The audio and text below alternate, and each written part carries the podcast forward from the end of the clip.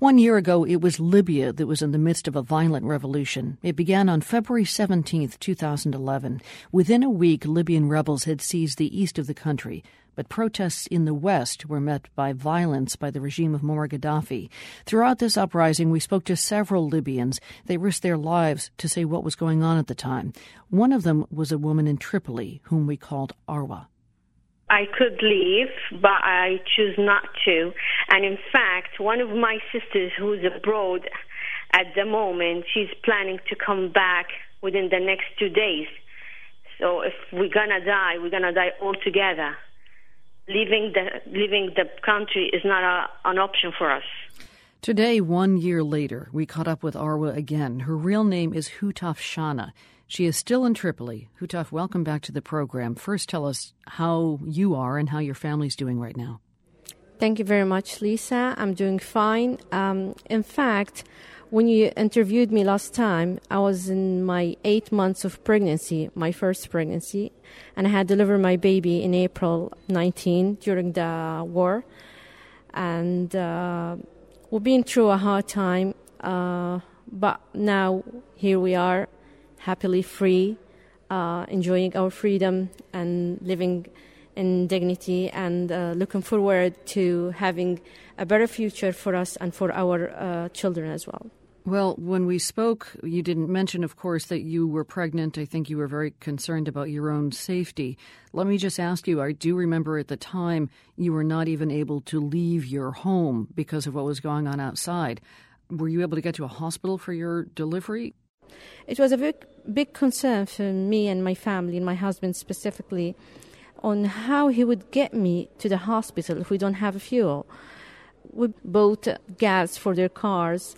Maybe I, I think it was a hundred times of the original price. It was very, very stressful time for us, especially that I knew that I would have a C-section operation, and it wasn't an elective for me. So it was very, very um, stressful, but I'm glad that we passed it. So you had a C section. I mean, this is in the midst of a war. Yes. Did, uh, things went okay, I take it. Yeah, everything went okay, but until that time, we didn't know what's going to happen, especially with the electricity cuts off. We didn't know um, if the road was safe or not. Uh, I remember when my husband took me to the hospital in the morning and we saw tanks around the, the airport road it was very stressful for us thinking that if we get to the hospital, will we be able to get out of it? And if they leave me at the hospital, will they be able to come to visit me on the next day?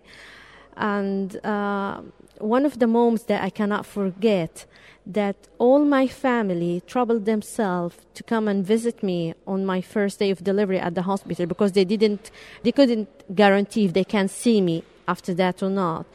So I find all my cousins and relatives, and from my husband's side as well, some friends as well, all in the hospital. Uh, after the operation is finished, I found them all in the room waiting for me and congratulating me, and it was very happy moment for all of us.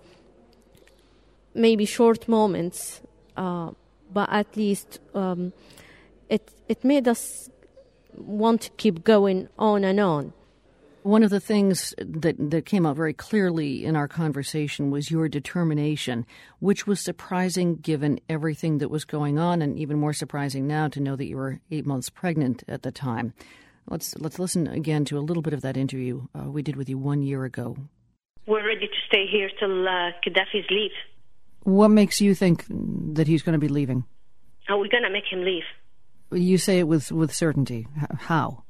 People are ready to do anything and everything to get rid of him.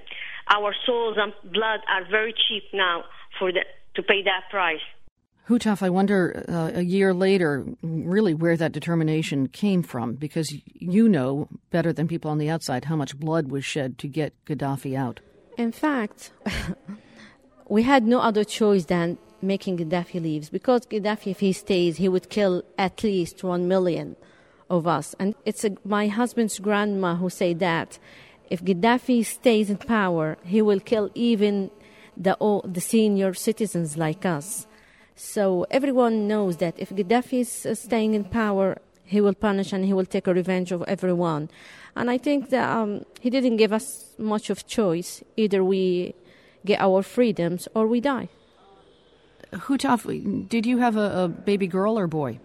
Uh, it's a baby girl named Maria, and she's uh, 10 months She's 10 old months now. old now. She's going to have quite a different life if she stays in Libya, if you stay in Libya, than you had under Colonel Gaddafi because you lived your entire life under his rule. How does it feel now that he's gone and, and to know your daughter's going to grow up in quite a different Libya? We should say a free Libya right now, but one facing still enormous challenges. uh, we believe it we're going to take a lot of time. It's not one night solution for the 42 years problems that Gaddafi create. It will take a lot of effort, money, time to achieve our dreams and our Libya. But I, I believe we're going to get there eventually. And I'm very excited to see how Libya would look like in the next five years.